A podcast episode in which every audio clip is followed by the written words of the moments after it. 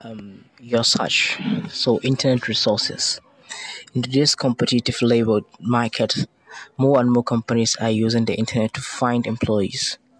By using the internet to search for openings and or to post your resume, you can increase the odds that your resume will match to an employee. So today we are going to explore the internet, the content, a wealth of information and service for the job seekers. We can explore topics such as salary surveys, resumes and letter writing, location information, interview techniques, and networking. Plus, we can review job database to find position that might be interest to you. Post your resume site that employee can access and chat with fellow seekers. Um, some of the career sites that are listed in this handout a lecture being given a future job database. These are extensive and current listing of employee opportunities that can be accessed by job seekers.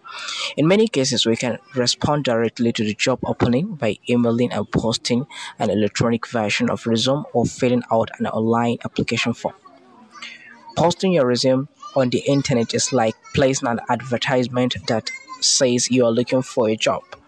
Companies Recruiters search resumes database to find ideal candidate based on the keywords that identify the person's experience in particular industry, education, job, function, or skill set. When you post your resume, the number of companies that have access to, to it increase as well as odds of being matched with an employer. We have listed a variety of well-established career sites with solid reputation However, if you are unfamiliar with the origin of the site, you can you may want uh, to, to check confidentiality of the database.